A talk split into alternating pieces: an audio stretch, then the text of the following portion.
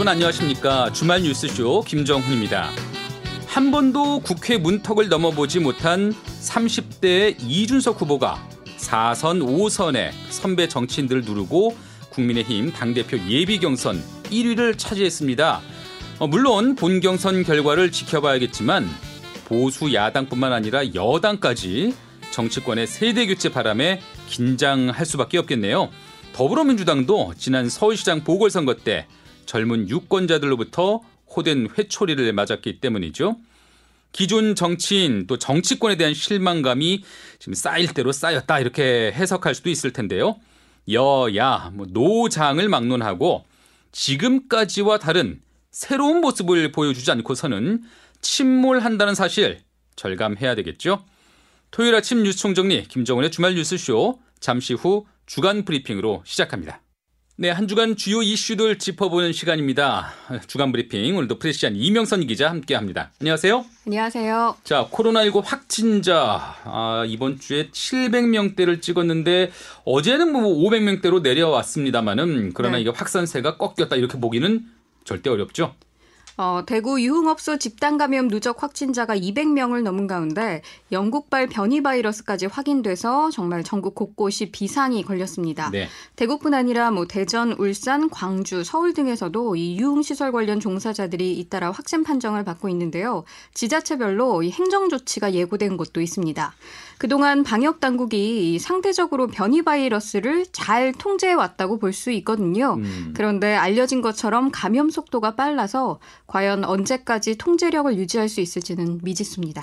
이제 좀 코로나19 백신 접종의 속도가 분나했는데 이제 네. 또 변이 바이러스라는 새로운 변수가 생긴 상황인가요? 그렇습니다. 어, 지난 27일 만 65세에서 74세 일반인을 대상으로 한 백신 접종이 시작됐죠. 시작 하루 만에 65만 명 이상이 접종을 받았다고 합니다. 네. 사전 예약자 98% 이상이 접종을 한 건데요. 이에 이제 노쇼 잔여 백신이라고 불리우는 이 잔여 백신이 거의 발생하지 않은 것으로 조사됐습니다. 그렇더라고요. 네이버나 카카오 앱에서 노쇼 잔여 백신 잔여 백신을 찾는데 다들 그냥 영어로 떠가지고 아예 어디 가서 만나 이런 생각들을 하고 계실 거예요. 저도 27일 오후 1시 땡 하자마자 정말 네이버 앱 켜고 카카오 앱 켜고 과연 내가 맞을 수 있을까 검색을 해봤거든요. 네. 그런데 뭐 네이버 같은 경우는 나오더라도 영으로 그러게요. 잔여 백신이 없다고 나오고요. 카카오 같은 경우는 아예 먹통이 된 상황이었습니다. 음. 그만큼 트래픽이 많이 몰렸다는 건데 네. 이 노쇼 백신, 잔여 백신 같은 경우는 이런 상황입니다. 접종 예약자가 하루 26명이라고 하면 이 한 병당 10명씩 맞을 수 있는 분량이라고 해요. 예. 이 10명씩 분량이 이제 여유분이 조금씩 더 들어있는 건데 26명이 예약됐으니까 총 3개의 백신을 따야 하는 거죠. 예. 그러면 30명분을 쓰고 남은 4명분에 대해서 대기자에게 돌아가는 시스템입니다. 어, 1991년 12월 31일 이전 출생자면 누구나 당일 예약 신청 후에 접종이 가능하다고 하고요. 2주간의 시범 운영을 거친 뒤에 6월 9일부터 본격 운영됩니다. 네. 정부가 접종률을 좀 끌어올리기 위해서 접종자에게 다양한 인센티브를 부여하는 그런 방안도 강구하고 있죠, 지금? 1차 접종자와 뭐 접종 완료자는 6월 1일부터 직계가족 모임 제한 인원 기준에서 제외됩니다. 네. 또 7월부터는 접종 완료자의 경우 사전 모임 인원 기준에서도 제외됩니다. 아울러 1차 접종자와 접종 완료자 모두 공원이나 등산로 같은 실외에서는 마스크를 착용하지 않아도 됩니다. 어, 정부는 9월 말 국민의 70%가 1차 접종을 완료하면 10월부터는 이 사회적 거리두기 조치를 전반적으로 완화, 완화 하겠다고 밝혔습니다. 7월부터는 이제 화이자 백신 동네 병원에서도 맞을 수 있다면서요? 네, 그동안 이제 냉장 보관과 관련해서 여러 가지 문제점이 좀 있었는데 이 같은 과제가 해결되면서 동네 병원에서도 화이자 백신을 맞을 수 있도록 조치를 취하겠다고 밝혔습니다. 네. 또 고3과 50대를 대상으로 한 접종도 7월부터 시작됩니다. 자, 이렇게 우리가 코로나와 사투를 벌이고 있는데 지난해부터 이 사투가 계속 이어지고 있는데 이 긴 시간 동안 방역의 최일선을 담당하던 한 간호사가 지금 극단적인 선택을 했습니다. 지난주 일요일인 23일 부산광역시 동구보건소 소속 간호직 공무원 A씨가 자택에서 숨진 채 발견된 건데요. 7년차 간호사로 해당 보건소에서 5년째 근무를 하고 있었다고 합니다. 예. 어, 유족 측은 A씨가 최근 코호트 격리 중인 병원 관리 업무를 맡다가 우울증까지 앓았다고 주장하고 있습니다. 특히 A씨가 근무하던 이 보건소 단체 메시지방 대화 내용을 토대로 A씨가 동료들의 주말 근무 요청 등을 거절하지 못하는 등 경무에 시달렸다고 호소했습니다. 그래서 이제 뭐 극단적인 선택을 한 거지만 업무상 재해다 이런 말이 나오는 거예요. 네. 전국 공무원 노조 부산 지역 본부는 코로나19 재난 2년간 공무원 노동자는 재난 안전과 방역 업무에 그대로 노출된 채 경무에 시달렸다며 확진자가 늘어나면서 업무도 기하급수적으로 늘어났다고 얘기했습니다. 네. 그러면서 A씨의 죽음은 결코 자살이 아닌 명백한 업무상 재해라고 주장하고 있습니다. 특히 보건소는 더할 거 아니에요? 네. 어, A씨와 같은 이 간호직 공무원이라고 해도요. 기존의 민원 업무에 코로나 관련 업무까지 더해진 상황이라고 보시면 됩니다. 근무 시간은 평일 오전 9시부터 6시까지 9시간이지만 해당 구역에서 확진자가 쏟아지면 바로 비상근무에 돌입해야 하는 상황이다 보니까 네네. 뭐 야근과 주말 근무는 다반사라고 하고요. 어, 한 간호직 공무원은 한 달 초과 근무 시간이 110시간, 110시간을 기록하기도 했다고 초과 근무만. 초과 근무만 모아도 110시간이다. 네.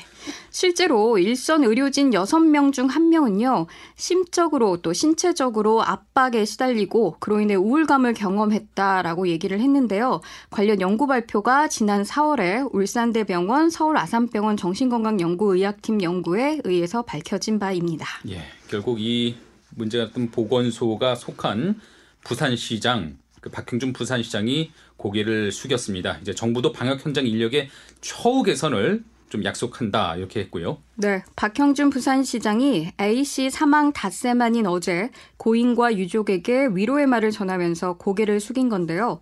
다시는 이런 비극이 되풀이되지 않겠다는 의지를 담았다며 부산 내에 16개 보건소가 있는데 이 16개 보건소에 8명씩 추가 인력 충원이 가능한 규모의 약 130명이 좀 넘는 규모라고 하는데요. 네. 정규직 채용 계획을 발표했습니다. 또 휴식 시간 본을 보장하고 특별 휴가를 부여하겠다는 계획도 밝혔습니다. 음. 이에 앞서 중앙사고수습본부는 보건소 직원의 업무 부담뿐만 아니라 지자체 전반의 피로도가 상당히 높은 편이라고 현실 상황을 알렸습니다. 그러면서 보건소의 업무 부담을 줄이기 위해 행정 인력을 보건소에 배치하는 등 인력을 보완하기 위해 노력하겠다고 전했습니다. 네. 자, 정치권 소식 살펴보죠. 이번 주에 정치권에서 눈길을 끈 숫자 하나가 있었습니다. 0, 제로입니다. 0, 숫자 0. 네. 이게 초선도 재선도 아닌 영선 한 번도 국회 문턱을 밟지 못했던 예, 영선의 이준석 전 최고위원이 지금 돌풍을 일으키고 있는 거잖아요. 그렇습니다. 정치력은 10년째입니다만 영선이자 30대인 이준석 전 최고위원이 국민의힘 당대표를 뽑는 전당대회 본선에 진출하는 파란을 일으켰습니다. 네. 그것도 1위로 말이죠. 이 영선의 이준석 외에도 5선의 조경태, 주호영, 그리고 4선의 나경원과 홍문표 이렇게 5명이 6월 11일 열리는 전당대회에서 당대표 자리를 놓고 겨루게 됐습니다. 네, 이준석 전 최고위원은 이제 1위로 예비 경선을 통과했지만은 함께 관심을 모았었던 두 사람이 더 있었죠. 이제 신진 세력 3인방으로 불렸었는데 김웅 의원 그리고 김은혜 의원은 고배를 마셨네요. 네. 국민의힘이 가야 할 곳은 가장 낮은 곳이라면서 세대교체론에 불을 지핀 김웅 의원과 이준석 전 최고위원을 상대로 안티페미 그리고 상위 1% 논쟁을 일으킨 김은혜 의원이 본선에 오르지는 못했습니다. 네. 어, 국민의힘은 이준석, 김웅, 김은혜 이 세 사람이 일으킨 신진 돌풍 덕에 초반 인기몰이에 성공하면서 관심이 집중되자 이 중진 의원들을 중심으로 이들을 견제하는 모습이 보이기도 했는데요.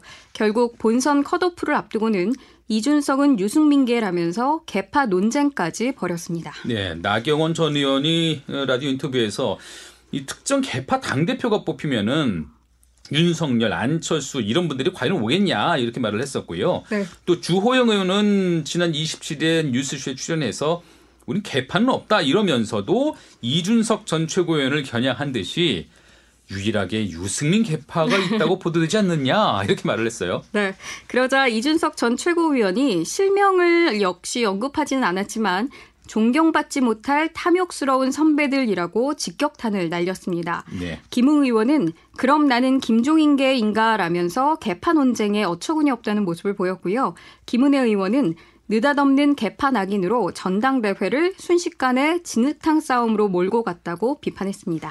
자, 본선에서도 이제 이준석 바람이 위력을 발휘할지는 지켜봐야 되겠지만은 이런 국민의힘의 세대 교체 또 쇄신론을 어 뭐 부러운 아니면 또 뭐 긴장하는 그런 네. 눈빛으로 바라보는 쪽도 있습니다.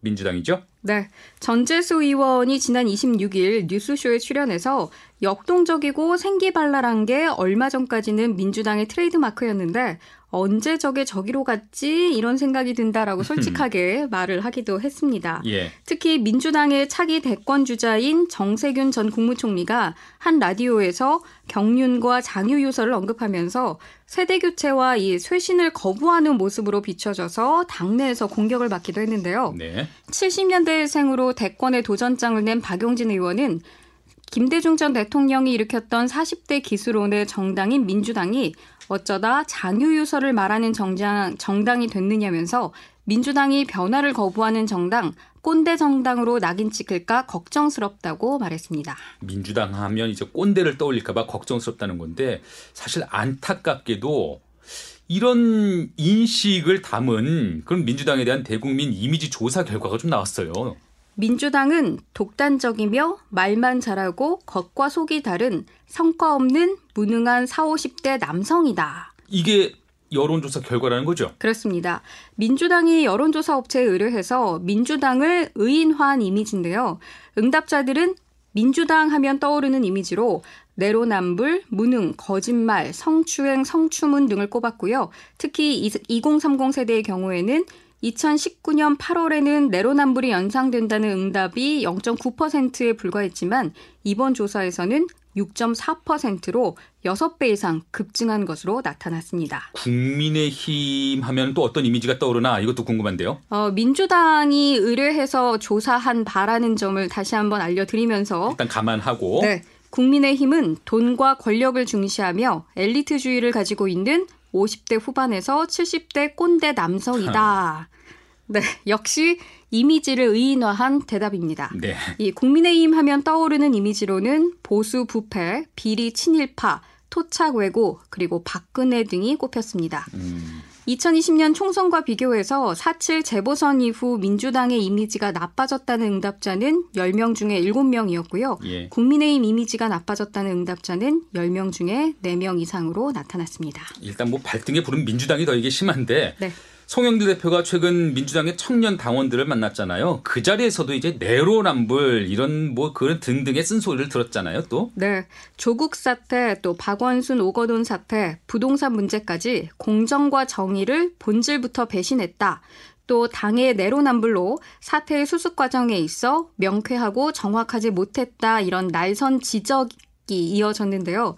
송영길 대표는 이 같은 국민소통 민심경청 프로젝트 결과를 6월 1일 대국민 보고 형식으로 발표한다는 계획입니다. 예. 뭐 부동산 문제를 언급하셨으니까 민주당의 그 부동산 특별위원회가 재산세 감면 상한선을 이제 공시 가격 6억 원에서 9억 원으로 높이는 한편 또 논란이 집중되고 있는 그 종합부동산세 또 양도소득세는 완화하는 쪽으로 이렇게 방향을 잡고 있는 것 같아요. 가닥을. 그, 네, 그렇습니다. 재산세는 1주택자 재산세율 인하 대상을 확대해서 공시가격 6억에서 9억 원 구간을 신설하고 재산세율을 0.05포인트 감면해 주기로 한 건데요. 또 등록임대사업자 세제 혜택 역시 대폭 축소하기로 했습니다. 서민과 실수요자의 경우 이 주택안보 인정 비율을 얘기하는 LTV 우대 비율을 20%포인트까지 올리기로 했고요. 종부세요. 종부세는 네, 어때요? 종부세 부과와 관련해서는요. 공시지가 상위 2%에 해당하는 인원에 한해서 과세를 하는 안을 제시했는데 이 특위에 참여한 민간 의원들의 반대에도 민주당이 강행했다는 후문입니다. 네. 이 종부세를 상위 2%에만 부과한다는 것은 부동산 가격이 급등하는데 보유세 부담 대상자를 대폭 줄이겠다 이런 계획이라서 부동산 시장 안정이라는 목표를 포기했다는 비판이 나오고 있습니다. 아직 이게 근데 확정된 건 아니죠? 네. 민주당은 내일 추가 논의와 고위 당정 협의를 거쳐서 다음 주 중으로 주택 시장 안정을 위한 공급, 금융, 세제 개선안을 공식 발표할 예정입니다. 자, 성난 부동산 민심에 기름을 부었던 그 LH 사태 또 아, 공무원들의 세종시 특공 논란 관련 소식도 전해 주시죠. 민주당과 국토교통부가 지난 27일 당정협의회를 열고 2시간 동안 정부의 LH 혁신안을 논의했지만 결론을 내지는 못했습니다. 정부가 당과의 충분한 논의 없이 이 단일안을 만든 데 따른 불쾌감이 표출됐다는 얘기가 들립니다. 네. 정부안은요, 가칭 주거복지공단이라는 지주회사를 설치하고 자회사 LH에 토지, 주택, 도시재생 등 주택 공급 핵심 기능만 남기고 나머지 기능을 분리 또는 해체하는 방안입니다. 이 방안에 대해서 일단 민주당은 떨떠름하다 네. 이런 반응이고요. 세종시 특공 논란과 관련해서 어제 당정청 협의회가 열렸는데요. 김부겸 총리는 국민께 큰 실망을 끼쳤다면서 당정청이 세종 이전 기관 특별공급제도 전반을 재검토할 것이라고 밝혔습니다. 특히 지금 특공이 특혜로 되고 있고 악용되는 사례도 있다는 국민적 질책을 따갑게 받아들인다면서 국민이 생각하는 공정과 정의의 관점에서 근본적인 대책을 만들겠다고 시사했습니다. 자, 한미 정상회담 관련 얘기도 짚어보겠습니다. 뭐 한미 정상회담 성과 또 평가에 대해서는 어, 이따가 3부 그 김현준 뉴스쇼 하이라이트 시간에 더 짚어보기로는 하겠습니다만은 이게 큰 틀에서 보면은 한미 간 군사 동맹을 재차 확인했고요. 네. 또 백신 또 반도체 분야를 통한 그 경제 동맹까지 확대된 어뭐 비교적 높은 점수를 줄 수 있을 것 같아요.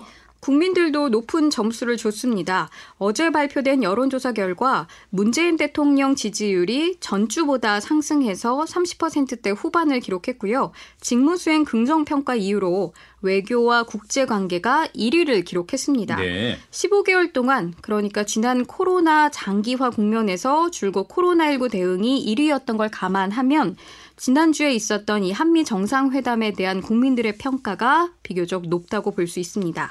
그러나 정작 정치권은 이 문재인 대통령과 여당 5당 대표들이 만난 자리에서도 확인이 됐는데요. 비빔밥을 앞에 두고 원형 테이블에 둘러 앉았지만 밥과 나물, 고추장 등이 이렇게 맛있게 잘 비벼지지는 않은 것으로 보입니다. 비빔밥이었지만 비빔밥이 잘 비벼지지는 않았군요. 네. 예. 야당의 야당이 반색하지는 않을 거라는 뭐 그런 예상은 좀 했었고요. 네. 한편 한미 정상회담 공동 성명에 대만과 남중국해 관련 내용이 포함된 데 대해서 중국 정부가 대만 문제는 순수한 중국 내정이라면서 어떤 외부 세력의 간섭도 용납할 수 없다고 반발했는데요. 예, 예. 외교가에서는 이 방미 후에 중국과의 관계가 새로운 시험대에 올랐다는 우려의 목소리가 나오고 있습니다. 이에 정의용 외교부 장관은 중국과 대만 관계의 특수성을 충분히 인지하고 있다면서 직접 진화에 나서기도 했습니다. 문재인 대통령은 또 뭐라고 언급했습니까? 이에 대해서? 여야 5당 대표와의 관담회에서 관련 질문을 받았는데요. 중국과 소통하고 있다. 코로나로 연기된 시진핑 중국 국가주석의 방안을 추진하겠다 이렇게 밝혔습니다. 네. 김호수 검찰총장 후보자 인사청문회도 있었죠. 어, 뭐 끝났는데 어떻게 뭐 임명이 되는 겁니까? 어, 지난 26일까지가 인사청문 보고서 제출 시한이었는데 이를 넘기면서 문재인 대통령이 월요일인 오는 31일까지 이 인사청문 보고서를 보내달라고 다시 요청한 상태입니다. 네. 그러면서 임명 수순에 들어간 것 아니냐라는 분석이 나오고 있습니다. 청문회에서는요, 이 김호수 후보자가 법무부 차관 퇴임 후에 라임 옵티머스 사건 수임에 따른 이해 충돌 그리고 정관 예우 논란이 다뤄졌고요.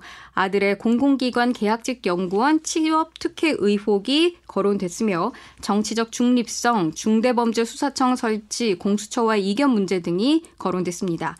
또 윤석열 가족 의혹 수사와 김학의 사건 관련 이성윤 직무배제와 같은 현안 등도 다뤄졌지만 후보자에 대한 결정적인 한방은 없었다는 평가입니다. 네. 법조계 소식 하나 더 짚어보죠. 만취 상태로 택시기사를 폭행했다가 수사를 받았던 네. 이용구 법무부 차관 결국 사퇴를 하기로 했네요. 최근 피의자 신분으로 검찰 조사를 받으면서 기소가 임박했다는 소식이 들렸는데요. 차관 임명 6개월 만에 사의를 표명한 겁니다. 네. 이용구 차관은 취임 전인 지난해 11월 초 집 앞에서 술에 취한 자신을 깨우는 택시기사를 폭행한 혐의로 신고가 됐습니다. 경찰은 당시 변호사 신분이던 이용구 차관이 초대 공수처 처장 후보로 거론되는 중요 인물이라는 사실을 알았던 것으로 이제 최근 들어 뒤늦게 알려지기도 했는데요. 네. 이후 경찰은 반의사 불벌죄인 형법상 폭행죄를 적용해서 11월 중순께 내사 종결 처리했지만 12월 이용구 차관이 차관직에 내정된 직후 택시기사 폭행 사실이 알려지면서 경찰이 부실 수사 도마 위에 오르기도 했습니다. 예. 어제는 음, 구의역에서 홀로 스크린도어를 수리하다가 숨진 김모 군 그 사망 사건 한 지 5주기가 된 날이었는데 아, 이번 주에도 산재 또 인재 사고 끊이지 않았죠? 네. 인천의 한 산업용 기계제조 공장에서 일하던 A씨가 지난 24일 오후 300kg짜리 철판 구조물에 깔려 숨졌습니다.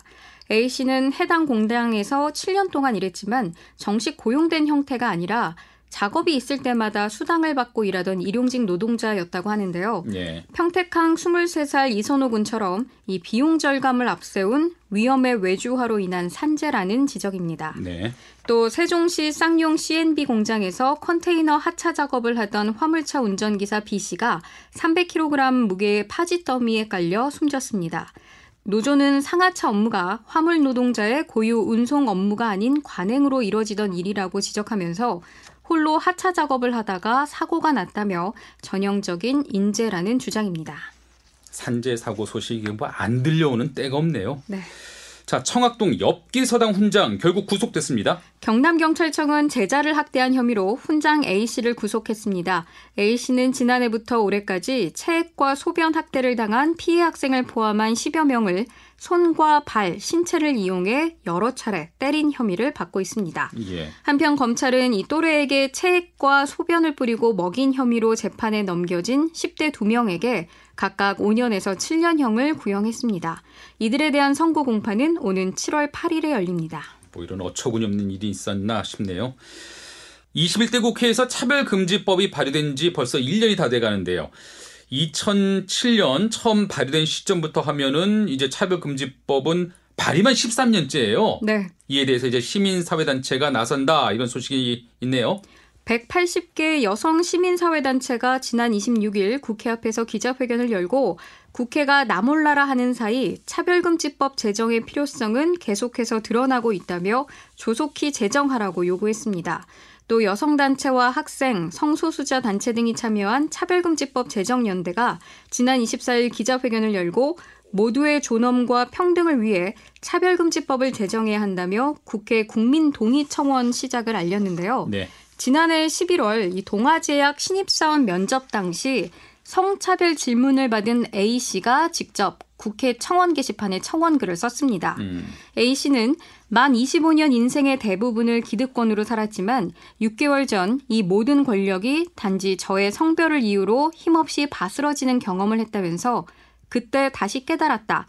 모든 권력은 상대적이기에 나 또한 언제든 약자, 즉 배척과 혐오의 대상이 될 수 있다고 강조했습니다. 네. 이어 저 혼자만의 경험이 아니었다. 아이비리그를 졸업한 친구 B는 동성애자라는 이유로 면접에서 고배를 마셔야 했고 대기업에 다니는 C는 아이와 함께라는 이유로 여러 식당에서 출입을 거부당했다면서 사회적 약자가 흔히 겪는 차별의 사례를 소개하기도 했습니다. 예. 어, A 씨가 이렇게까지 청원글을 올린 데 올린 이유는요.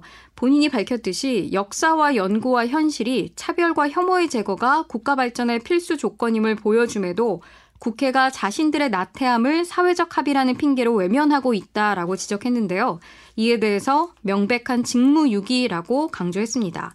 또 우리에게 평범을 앗아간 국회는 직무유기를 멈추고 차별금지법을 제정하라고 촉구했습니다. 이 청원을 국회에 올린 거죠? 네. 이게 국회 청원은 청와대 청원하고는 좀 다른가요? 네. 국회 국민동의 청원의 경우는요, 30일 이내에 10만 명의 동의를 얻어야 합니다. 음. 이렇게 10만 명의 동의를 얻으면 국회 소관 상임위원회에 자동으로 회부되는 구조입니다. 그렇게 되면 국회의원들이 어쩔 수 없이 심의를 해야 되네요. 착수를 해야 되네요. 그렇습니다. 어, 5월 28일 제가 늦은 오후 한 6시쯤 해서 검색을 해봤더니 10만 명 동의 목표의 절반을 벌써 넘겼더라고요. 네. 5만 명 이상이 동의를 얻은 상태입니다. 네. 알겠습니다. 자, 주간 브리핑 오늘 여기까지 듣죠? 감사합니다. 지금까지 프레시안 이명선 기자와 함께했습니다. 자, 1부는 여기까지고요. 저는 팩트체크 그리고 랜선 뉴스로 2부에 다시 돌아오겠습니다.